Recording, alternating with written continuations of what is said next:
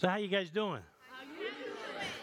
I'm doing all right. You know, you get every week you guys get better and better at that, which is pretty amazing. And uh, so, so great to see you guys. My name is Bill Rieser. I'm the pastor of Encounter. I want to welcome everyone out to the greatest place to be on a Friday night. Just so grateful to see you guys, whether you're here at the Sanctuary Church in the Father's house or online, whether you're in Illinois, whether you're in Louisville, Kentucky, say hello to the Hines family and all our friends and Tim Marshall and all these people that join us online. We love you guys, and, and we're just so grateful that we get to do this each and every week. Uh, we're kicking off a prayer series tonight, so I thought it'd be appropriate for us to open up in prayer. Father, we just thank you so much for the power of prayer. We thank you today that you're all loving, all knowing, and you have better answers than what we can pray for. So, Father, we just thank you that sometimes what we think is a no is a not yet because we're not ready to handle the bigger revelation and the bigger manifestation of the presence that you have for us that can only come through the power of prayer. Thank you so much that you love us so much that you sent your son Jesus to die for us so that we can receive what He did for us, so that we can have a personal relationship with you. And the best way that we can enhance that relationship is through the power of prayer until we see you face to face. Thank you for the wonderful gift of prayer that we can pray for heaven here on earth, that we can loose things here on earth as we loose them in heaven, that we can pray with the Holy Spirit, that we can pray for the battles in our lives, that we can pray your promises, that we can pray your word, and that we can pray for victory and experience and live out that victory in Jesus' mighty name. Lord, teach us how to pray so that we can touch heaven and heaven can touch us. And it's in Jesus' name we pray. And everyone said, Amen. Well, listen, why are we doing a prayer series? And, you know, one of the things that the apostles asked Jesus, they didn't ask him for a lot of things, but one of the things they, they said is teach us how to pray. So that's what we're going to do in this prayer series. That's where we're going. Why pray? What is prayer? What is the purpose of prayer? How can I pray more effectively? How can I pray and know that God hears me? How can I pray and take my thoughts captive? And win the battlefield of my mind? How can I pray the armor of God and win the spiritual battles in my life? How can I pray and touch heaven? How can I pray like people did in the Bible and experience what they've experienced? Get the same type of answers. How can I pray like that? If there are thousands of promises in the Bible that are all yes and amen, how do I pray for those promises in my life? How do I know which promises are for me? How do I find the right promise? How do I know what promises to pray for other people if they are yes and amen? And they are yes and amen for those that are in Christ. How do I know how to pray God's word effectively over my life? What would happen if I would study the Bible as a book of prayers? How would that change my life? I will tell you that it changed my life. When I first became a follower of Jesus, I asked God to show me this book as a book of prayer. And I studied every single prayer that was ever prayed in this book for about three years. And I asked God to show me what was in that prayer, what the motive behind that prayer was, why you answered that prayer, how you answered that prayer, and how I can pray that same way and expect the same results that people in the Bible experience. And I will tell you that the Bible came alive to me when that happened. I will tell you that God's word came alive to me. I will tell you that the Holy Spirit just lit me up when I did that. And I just became just obsessed with this thing called prayer. And it just meant so much to me. As a matter of fact, the, the first Christian book that I ever read was Fresh Wind, Fresh Fire by Jim Cymbala of the Brooklyn Tabernacle. It just lit me up.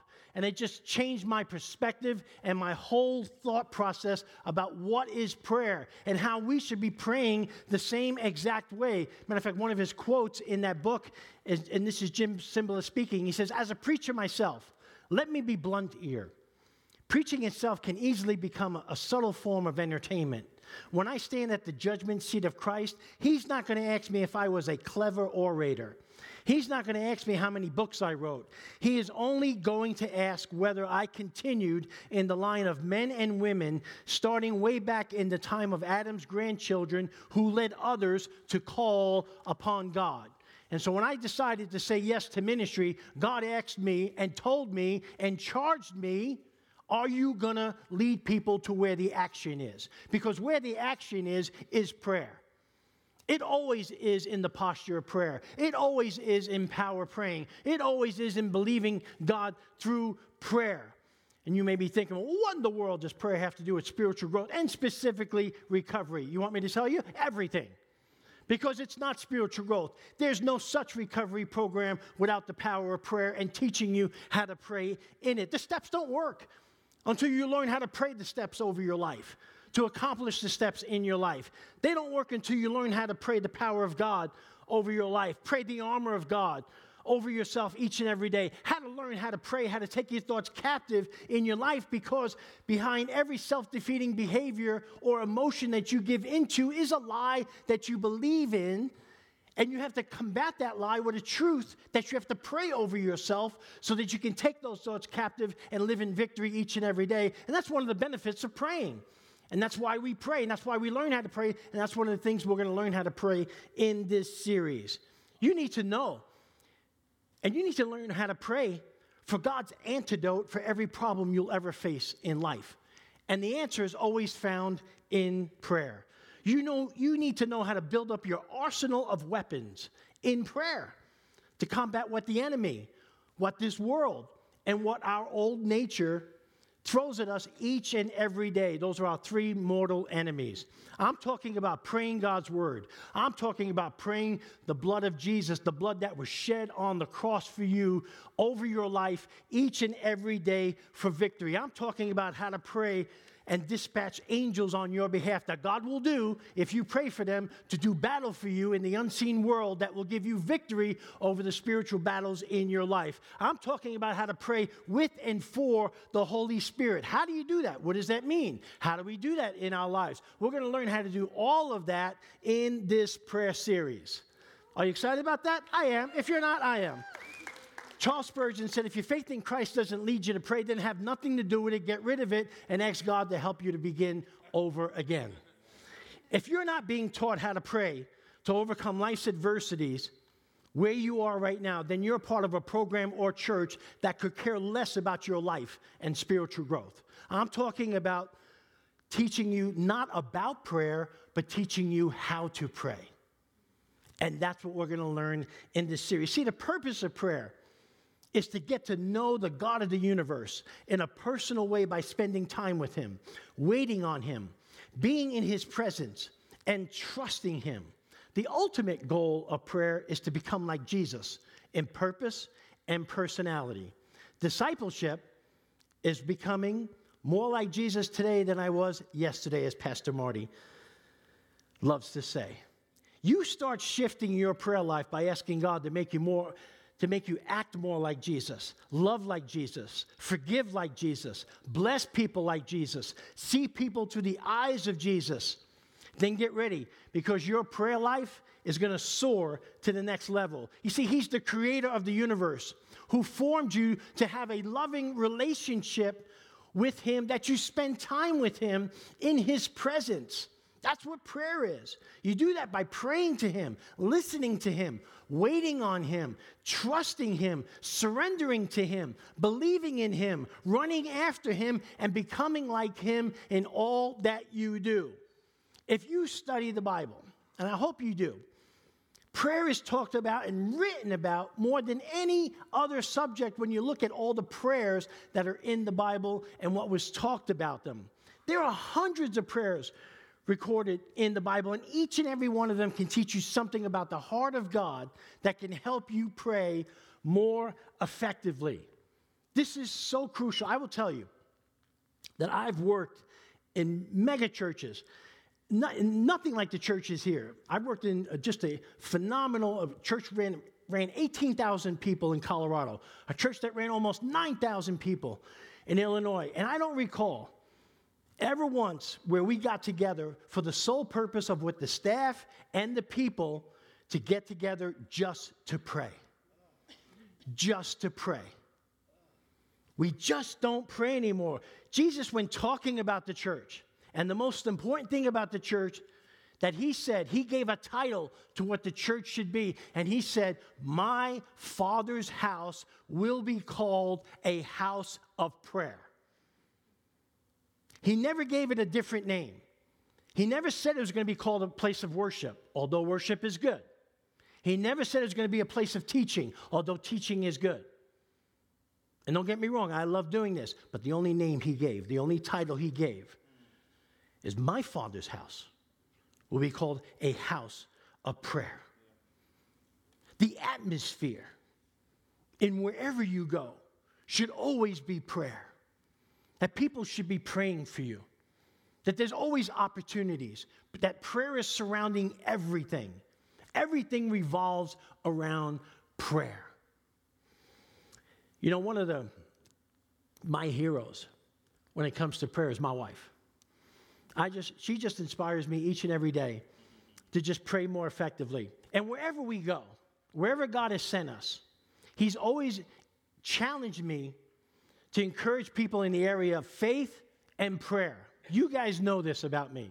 So when I took that job in Colorado, one of the things, the first things that we did was the pastor said, We're going to take all the pastors and leaders to a drive conference. Now, a drive conference is an Andy Stanley conference, and it was the first time that Andy Stanley and Charles Stanley, Andy's dad, was speaking for the first time at a conference.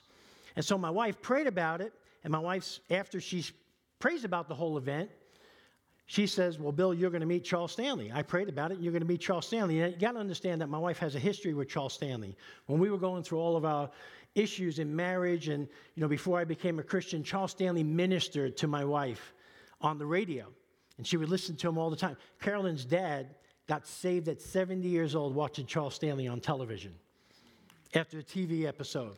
And that meant so much to her. And so when we, we had this conference, she said, Well, everyone's going to just run towards Andy because everyone loves Andy. He says, But you're supposed to meet Charles Stanley. You know, and I'm like, How do you know this stuff? You know, and, and, and so she just doesn't stop there. She goes to my state. And there were 23 of us that flew out to, to Georgia to the Drive Conference to see Andy and Charles. Well, she actually goes beyond telling me she sees a lot of people on my staff, other pastors and other leaders in the church. She goes, Oh, by the way, Bill is going to meet Charles Stanley. I'm not sure if you know this. Said, How do you know this stuff? And they're like looking at her like she's some crazy woman because she's just telling them what's going to happen before we fly down there. Well, we fly down there, and uh, we get there a day earlier, and we're in this like really large restaurant, P.F. Chang's. I'm a big P.F. Chang's guy, by the way. And uh, and so we're sitting there, and there's 23 of us in one section. And so they all they were like joking with me. I said, "Well, I guess you're going to meet Charles Stanley and all this stuff." And so we're sitting at the restaurant, and sure enough, about a half hour after we're sitting there, someone walks in the restaurant, and I notice that it is Charles Stanley. And he sits on the other end of the restaurant. This is probably the bi- biggest PF Chang's I've ever been in in Alpharetta, Georgia. And so and so I just I just told everyone on staff. I said I said you won't believe who's in here. It's it's Charles Stanley. And so I called my wife up and uh, I, I, said, uh, honey, I said, I'm in Georgia. I'm at a PF Chang's, and you'll never believe who walked in the restaurant. She said, Charles Stanley. I'm thinking, how does she know this stuff? And, she, and then she tells me, well, don't go over and say anything because you'll blow the whole deal. Because she knows my personality. She goes, just sit down where you're at. If God wants this to happen, it'll happen.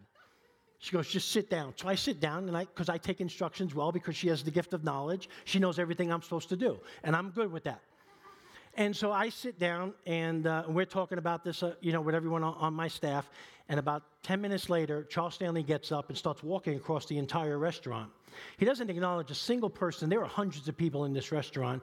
He stops by our table. There's six of us at the table, doesn't acknowledge anyone at the table, stops right in front of me, looks me eye to eye, and says, Son, tell me who you are, where you're from, and why you're here. I said, Dr. Stanley, I said, I'm from, I'm a pastor in Colorado, and we're here to see you speak. And he said, Well, that's just great. And he just had me introduce everyone, and everyone's jaw was just on the table. They couldn't believe it.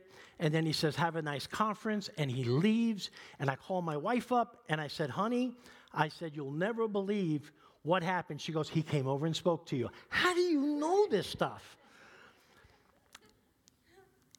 And as I'm having this conversation with her on the phone, I get this tap on my shoulder. And it's Charles Stanley, and he comes back. And he says, Son, I think I'm supposed to have a conversation with you. I said, You know what? My wife prayed that this would happen. Just talk to her. and I give him the phone. And my wife had an opportunity to tell Dr. Charles Stanley how much his ministry meant to her and how she thanked him for her dad and how he ministered to her when it came to us. And then he finished talking to her and he looked at me and he said, he started talking to me about the power of prayer. And we had this conversation about God's faithfulness and the power of prayer. And I love that. One of the scriptures that he shared with me was in 1 John 5 14 through 15, which says, This is the confidence that we have in approaching God, that if we ask anything according to his will, he hears us. And if we know that he hears us, whatever we ask, we know that we have what we ask of him. What a great promise, right? Incredible promise. So let me ask you a question. Did you ever pray something knowing it was the will of God and feel like God didn't answer that prayer?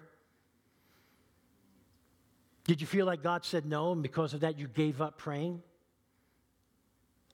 Me too. Many times. And if we know as believers that what we know, what we have, we ask, why does God seem to be distant at times and make us wait before our prayers get answered? We're going to tackle that issue tonight. Now, if any of you know me, you know that I'm a person, I just don't like waiting.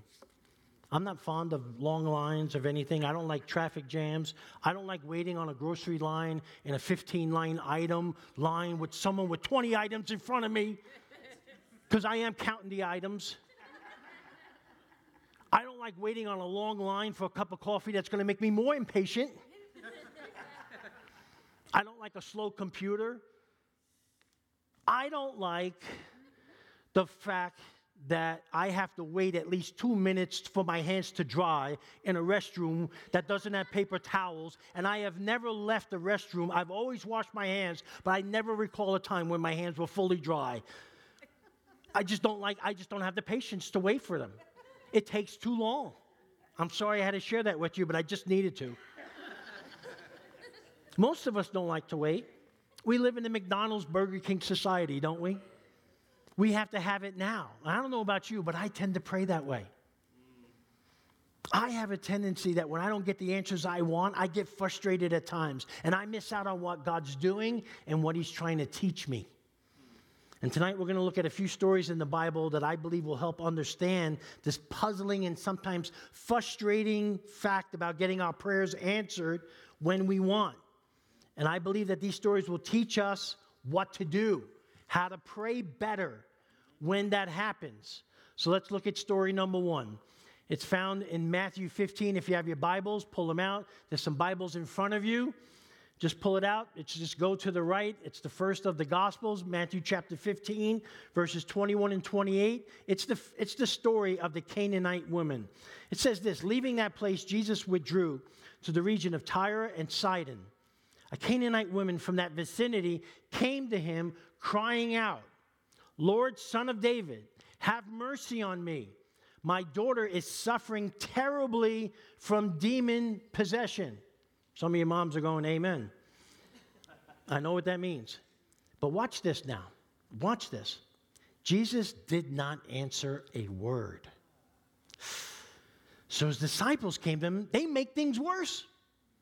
Here's this lady praying, pleading with God, and the disciples come to Jesus and said, Send her away. For she keeps crying out after us.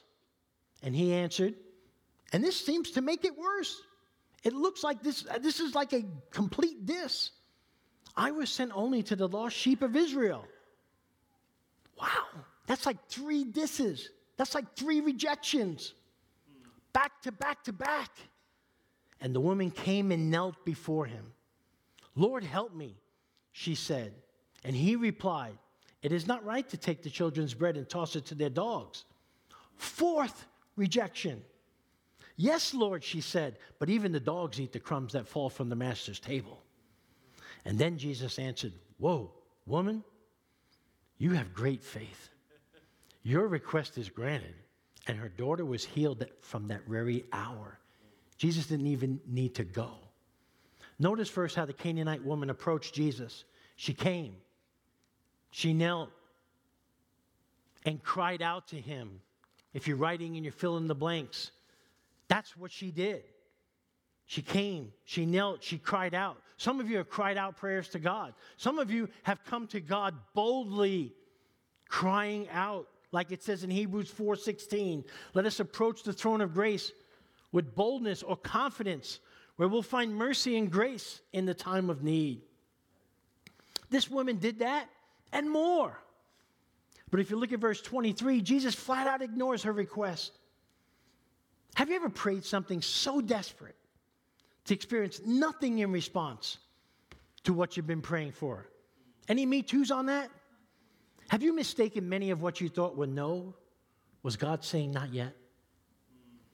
I wonder how many of us, including me, gave up praying for something just when God was getting ready to answer. I will tell you, I have been guilty of this.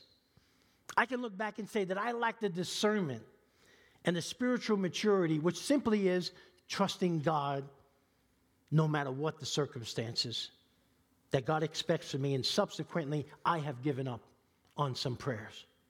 I have done this. I think we rank the words not yet as, as some of the most awful in the English language. There's an impatient child in each of us that wants God to grant every request immediately.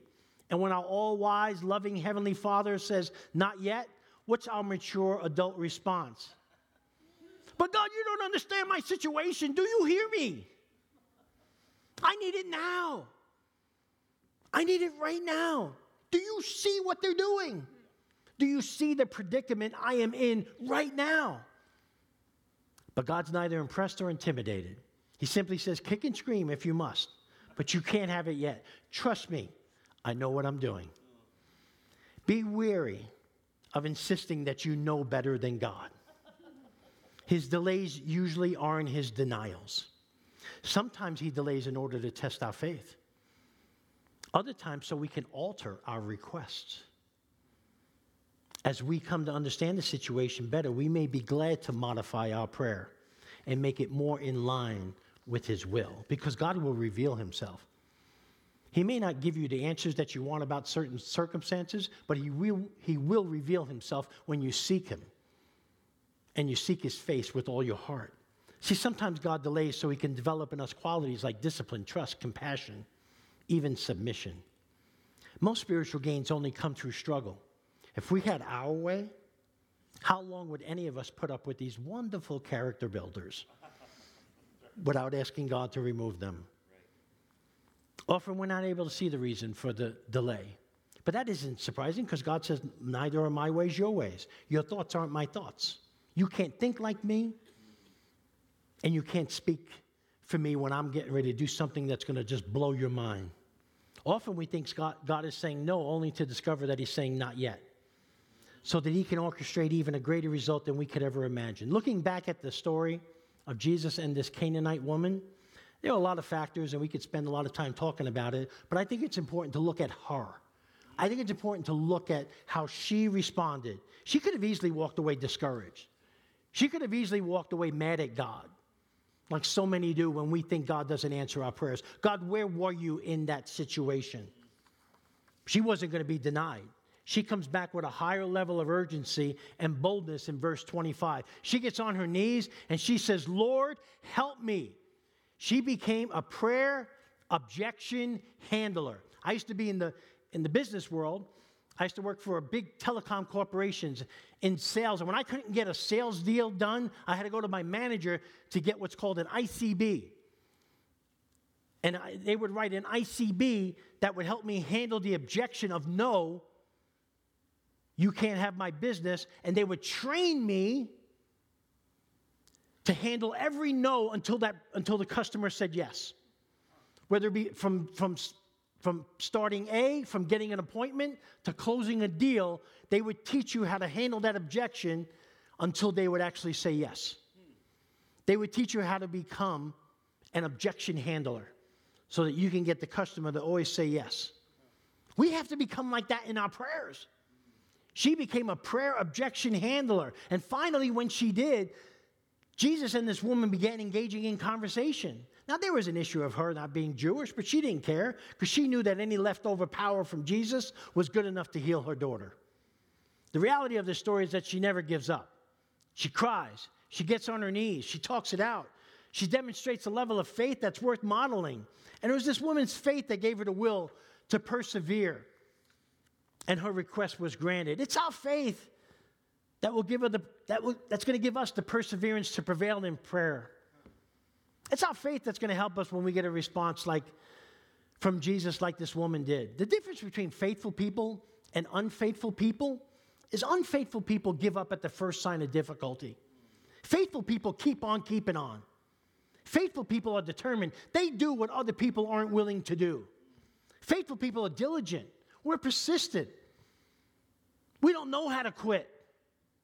We just know how to keep on keeping on. We go to the throne before we go to the phone. Faithful people fight with God fighting their battles. They're not doing it in their own power. Faithful people don't know how to give up. I'm not that smart, but I do know this. It's always too soon to quit. You're never a failure until you quit. And it's always too soon to quit. God uses tough times to test our persistence. See, God is more interested in what you're becoming than what's happening to you. He often allows trials, troubles, tribulations, and problems to teach you diligence, determination, and build your character. The problem that you might be going through right now, it's a test of your faithfulness. Will you continue to serve God? Will you continue to pray? Will you pray with perseverance until you get the answer? Another one of my wife's favorite passages. Here's another inspirational story that about her and the power of prayer. Matthew 18, 19 says, I also tell you this if two of you agree here on earth concerning anything that you ask, my Father in heaven will do it for you. I love that promise. In other words, if any of you agree on earth, if you grab hands, you grab another person, and two of you agree on earth to ask anything concerning anything, my Father will give it to you. Of course, he's talking about praying God's will. And so, when we were living in Kentucky, and I started working for that telecom company, it was a big telecom company, and I was coming off a rough season in my life. And we, we, we, we just made a bunch of financial mistakes. We were never in a position to ever buy a house. We never even thought about owning a house. We rented a house, and it was a, it was a nice house. But my wife is like an adventurous person. She can't do the same thing over twice. She, she can't cook the same meal twice the same way. She has to do it differently. She can't come home the same way. She has to go down a different route, even if it means going down to Malibu to come home to Castaic. She will go to Malibu just because it's a different route. And that's what she does. So one day she's coming home and she just decides to go through this neighborhood and she sees a sign for an open house. And she goes, Bill, there's an open house. Let's go see it. we can't buy a house. Let's go see it. So we go into this house. We walk into this house. We're not in the house for two minutes. And Carolyn grabs me. We're in the kitchen. She goes, God's going to give us this house. Go talk to them. What? How do you know this stuff? What is this? Yeah, she sends me. It's like, I got to go do the dirty work. So I, so I go talk to them. I said, listen, we, we, we're not in a position to really buy a house. My wife just took a detour and, you know, we're just here, you know. But it, we love this home. They said, you really do? And I actually knew the, uh, the person, one of them, was the daughter of, of a guy that owned a bunch of golf courses in Kentucky. And when I said that, they said, Well, we didn't want anyone to buy this house that we didn't know. And we know you guys, and we want you to have this house. We want you to live here. I said, Well, I'm not in a position to buy it. So, just to condense a long story, we worked out a deal to where I would just rent it from them, rent to own, and then after several months, I would have to come up with $5,000, and they would turn over the, uh, the mortgage to me, and then I would own the house uh, and then we were living it. They said, but you can come move in it now, but the deal is you have to come up with the $5,000. And if I couldn't come up with the $5,000, then I'd, I would have to forfeit the house. That sort of was the deal. And so I had zero dollars in the bank. I had no money in the bank whatsoever, but I started a new job. And it's basically commission. And so uh, but we started praying about the money. Lord, you just, Lord, I know you want us to have this house. We're moving in it. I said, You've got to give us the $5,000. And we prayed and prayed and prayed. And for some reason, no money. There was no money in the bank. What's, and money wasn't coming in because there was a long cycle. I had to wait for money to come in. But I had joined a prayer group, an FCA prayer group, about 50 guys that just believed in the power of prayer. And that we just prayed about it. And I prayed about it. And my wife prayed about it. And so it was several weeks before a couple months go by. And it's time. We actually set a specific date where I had to come up with the $5,000. And we're starting to get a little God, are you hearing us? God, uh, are you there? And so I just go a little ahead of the situation, or so I thought. I called up the, the CFO of this big company and I said, Listen, I know I'm new here, uh, but I'm working on a lot of deals, and I was just wondering if there's any way that I can get uh, an advance of $5,000 on all my commissions coming in. So the lady, uh, the best way I can explain it is that she was just a hard nosed tequila drinking woman. and she laughed at me on the phone and said, Ha ha, we don't do that. Boom, and hangs up. Okay, that's okay. So I told Carolyn what happened that night, and you know what Carolyn said? She grabbed my hand, she goes, Let's pray for her. And that night she prayed that God would bless her, that God would touch her, that God would do something supernatural in her life. That's, important, that's an important prayer. And so now came another week, and now it's the week. And that prayer breakfast that I met with was on Tuesday mornings. It's Tuesday, and I'm, I have a lunch appointment at 12 noon. It's 7 in the morning. I'm walking to the prayer meeting, and how much money do you, get, you think I got in the bank? Zero dollars. And so we get up to the prayer breakfast, and some guy that always leads the prayer breakfast starts out the prayer in a very different way. He gets up and he starts praying, and he says, Someone in this room needs a financial miracle. And God wants to give it to you. And as he said that, I said, in my spirit, I said, That would be me. that would be me. I need that miracle. This, this obviously is you, God. And before I could say, me, a guy got up and said, I've been out of work for a couple of months and I'm behind several months on my mortgage payments. And if I don't make a mortgage payment, I'm going to be homeless and I'm going to be out on the street. And I thought to myself, because I'm this like really strong follower, I said, Who does that guy think he is stealing my blessing? that was my miracle. Who does he think he is? And here I am, coveting, sinning, and sinking really fast. And I caught myself. And I prayed to God. And I remember praying this prayer Lord, forgive me. And whatever you were going to give me today, give that man double. Because he needs it more than I do. And I'd never seen this before, but money came out of that prayer breakfast like I've never seen. Thousands of dollars that morning. And I remember going up to that guy. And I said, Brother, I said, Man, I sinned against you today. And I need your forgiveness. And he hugged me. He said, that, oh. he said That's great. That's fine. He says, you're, you're forgiven. And I walked out of there so happy. You know why? Because I heard from God. I sinned against God. God forgave me. God answered my prayer and someone else got blessed. And for me, that was a miracle. And I was so happy. I was skipping the work that day. But guess how much money I had in the bank? Zero. Well, I get to work, I sit down in my, in, in, in my office, in my cubicle, and the phone rings. It's that CFO. She sounded drunk as a skunk.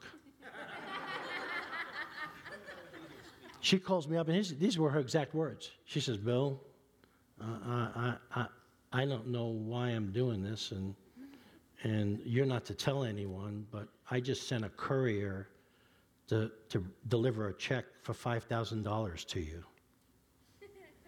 You're going to have it before noon. She didn't know I had a meeting at noon. I needed $5,000. I didn't tell I didn't tell her the exact amount. I just said I needed it in advance.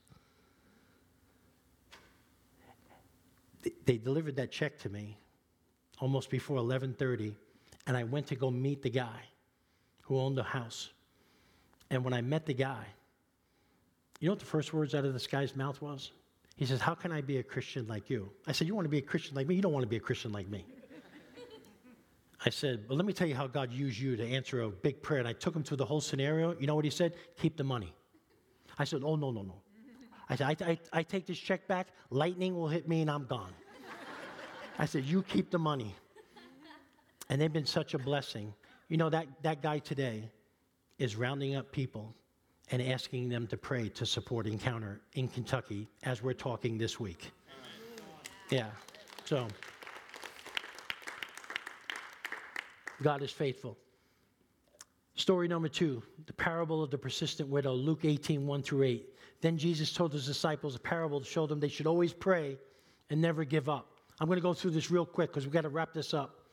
He said, In a certain town there was a judge who neither feared God nor cared about men. And there was a widow in that town who kept coming to him with the plea Grant me justice against my adversary. For some time he refused.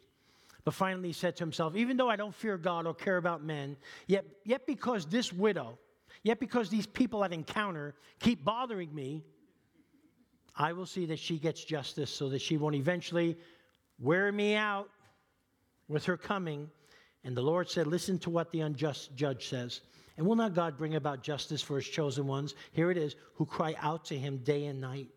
Will he keep putting them off? I tell you, he will see that they get justice and quickly. However, when the Son of Man comes, here it is again, this faith thing, will he find faith on the earth? I think we can get some insight again. Same story. Here's her, here's her four elements of praying. She kept coming to God. She kept bothering God. She kept wearing God out. And she cried out to God day and night. She kept coming, bothering, wearing God out, and crying out to God day and night. Does that describe your prayer life? Not mine. But I'm getting there, and I'm getting back to those basics. Real quick, one last story. And I just want to, I just think just reading the text of this, the text of this is enough. I've seen this, this story read at funerals, but I think this story is going to put an exclamation point on what, we're, what God is trying to teach us tonight. It's the story of Lazarus in John 11. It says, Now a man named Lazarus was sick. He was from Bethany, the village of Mary and her sister Martha. This Mary, whose brother Lazarus now lay sick, was the same one who poured perfume on the Lord and wiped his feet with her hair. So the sisters sent word to Jesus Lord, the one you love is sick. You would think that would give him incentive to just move right there, right? The one you love is sick. When he heard this, Jesus said, This sickness will not end in death. No, it is for God's glory, so that God's Son may be glorified through it. Jesus loved Martha and her sister and Lazarus. Yet when he heard that Lazarus was sick, he stayed where he was two more days. And then he said, Let's go in a different direction. Let's go to Judea. Let's pick it up in verse 11. After he had said this, he went on to tell them, Our friend Lazarus has fallen asleep, but I'm going there to wake him up. His disciples replied, because, you know, they didn't get it. Lord, if he sleeps, he will get better. Jesus had been speaking on his death, but his disciples thought he meant natural sleep. So then he told them plainly Lazarus is dead. He's dead. Hey, disciples, he's dead. I, am not talking about sleeping. He's dead. And he says, For your sake, I am glad I was not there. Don't miss this, so that you may believe. Sometimes you don't get an answer. You know why? So that you may believe. Sometimes you don't hear from God right away, so that you may believe. You see, we do the opposite. When we don't hear from God, we stop believing. God says, I want to see if I hold my answer so that you may believe. Don't miss that in this story. but let us go to him. On his arrival, Jesus found that Lazarus had already been in the tomb for four days. Bethany was less than two miles from Jerusalem, and many Jews had come to Martha and Mary to comfort them in the loss of their brother. When Martha heard that Jesus was coming, she went out to meet him, but Mary stayed at home. Here was her response Lord, Martha said to Jesus, if you had been here, if you had been here, my brother would not have died. But I know now that even God will give you whatever you ask. And Jesus said to her, Your brother will rise again. I'm about to do something better than what you asked me for. And Martha answered, I know he'll rise again in the resurrection at the last day. And Jesus said that. He said, I'm the resurrection and the life. He who believes in me will live, even though he dies. And whoever lives and believes in me will never die. Do you believe this? Yes, Lord, she told him. I believe that you are the Christ, the Son of God, who was to come into the world. Fast forward now to Mary. She reached the place where Jesus was and saw him. She fell at his feet and said something different. No, she didn't. She said the same thing Lord, if you had been here, my brother would not have died. And when Jesus saw her weeping, and all the Jews had come along with her also weeping, he was deeply moved in spirit and troubled. And he says, Where have you laid him? He asked. Come and see, Lord, they replied. And these next two words Jesus wept. If you don't think that God cares about you and what goes on about you, just read those two words in verse John 11 35. Jesus wept. And then the Jews said, See how he loved him? Jesus, once more deeply moved, came to the tomb. It was a cave with a stone laid across the, the entrance. Take away the stone, he said. But Lord, said Martha, the sister of the dead man, by this time there is a bad odor, for he has been there four days. He's going to stink. It's going to be a wrench. And then Jesus, didn't I tell you that if you believed, you would see the glory of God? So they took away the stone, and Jesus looked up and said, Father, I thank you that you have heard me. This is one of the prayers I've learned to pray. I knew that you always hear me. But I said this for the benefit of people standing here, that they may believe that you sent me. One of the greatest prayers of faith that you could ever pray is, Lord, I thank you that you always hear me when I pray. Jesus prayed that for our benefit. Do you know how God honoring that is? That before you start out with your list, you can say, Lord, I thank you that you always hear me when I pray. It's a great reminder, not for God, but for you. God put that in there for our benefit. And when he had said this, Jesus called in a loud voice, Lazarus, come out. And the dead man came out, his hands and feet wrapped with strips of linen and cloth around his face. And Jesus said, Take off the grave clothes and let him go. It's two great books that I want to encourage you to get. One is Fresh Wind, Fresh Fire by Jim Cymbala. Read it, and your life is going to get turned around. And one of his recommendations for me, if you want to be encouraged about prayer, is this book from Nick Harrison called Magnificent Prayer. There's 366 devotionals about prayer in it. And I'm going to read a devotional based on the story of Lazarus. And, it's, and it says this, and this is from Oswald Chambers. It says, How many of us have been blind in our prayers? Look back and think of the prayers you thought had not been answered, but now find that God has answered with a bigger manifestation than you ever dreamed. God has trusted you in the most intimate way. He could trust you with an absolute silence, not of despair, but of pleasure, because He saw you could stand a much bigger revelation than you had at the time. Some prayers are followed by silence because they are wrong, others because they are bigger than we can understand. Jesus stayed where he was, a positive staying because he loved Martha and Mary. Did they get Lazarus back? They got infinitely more. They got to know the greatest truth mortal beings can ever know that Jesus Christ is the resurrection and the life.